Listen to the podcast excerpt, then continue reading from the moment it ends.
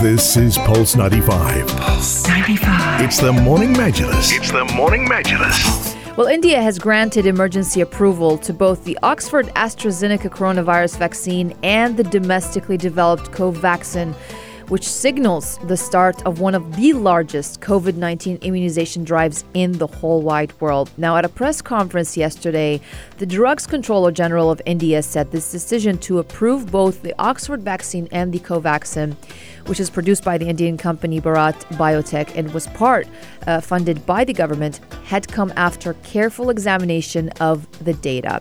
Now, it makes India the second country to approve emergency use of the AstraZeneca vaccine, known as Covishield in India, after the UK gave it the green light back on Wednesday.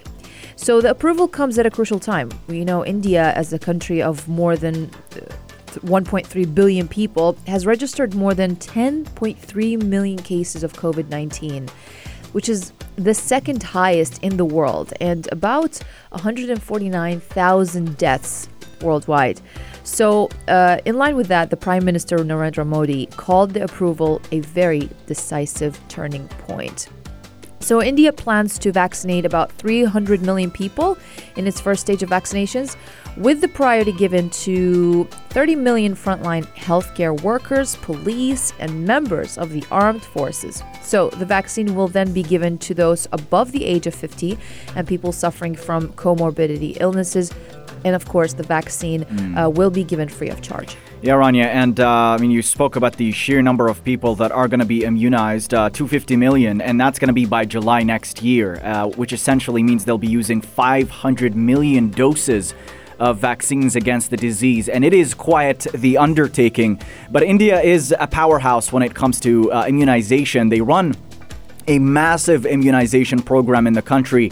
India is making 60% of the world's vaccines, and it's home to half a dozen major manufacturers, including the Serum Institute of India, the largest in the world. Now, this is going to be quite the logistical challenge.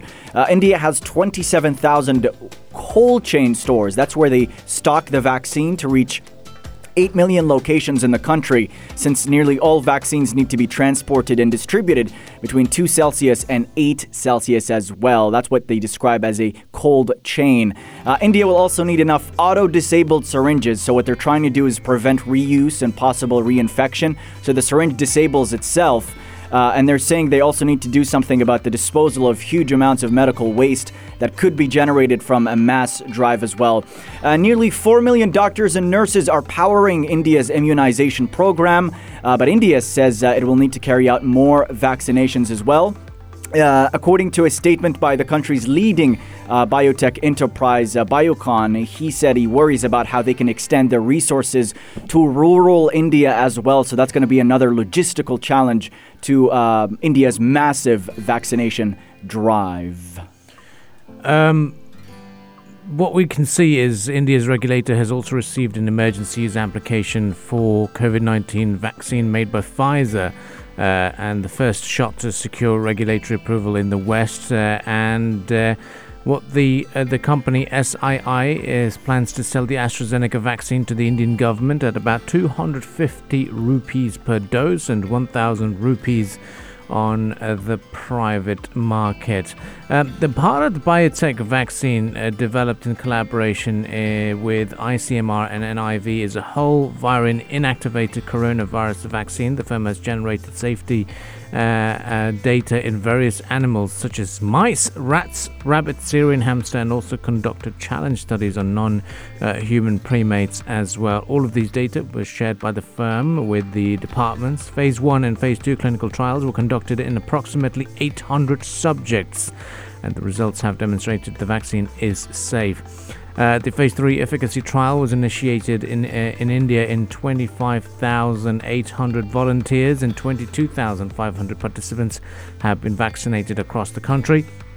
And according to their local data, the vaccine has been found to be safe as per the data available till date. So it's going to be very interesting to see how this ambition of 300 million people to be vaccinated by July this year is going to be completed.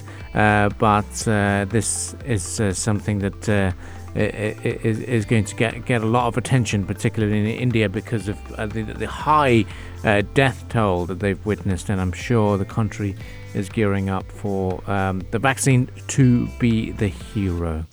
Stay with us on the Morning Majlis. We shall be returning back and continuing the discussions here on Pulse 95, and it's going to be about Sharjah's initiative of lending a helping hand and to support a hospital in Egypt. What's going on? All of this will be discussed right after the news headlines. So stay with us. This is the Morning Majlis, only on Pulse 95.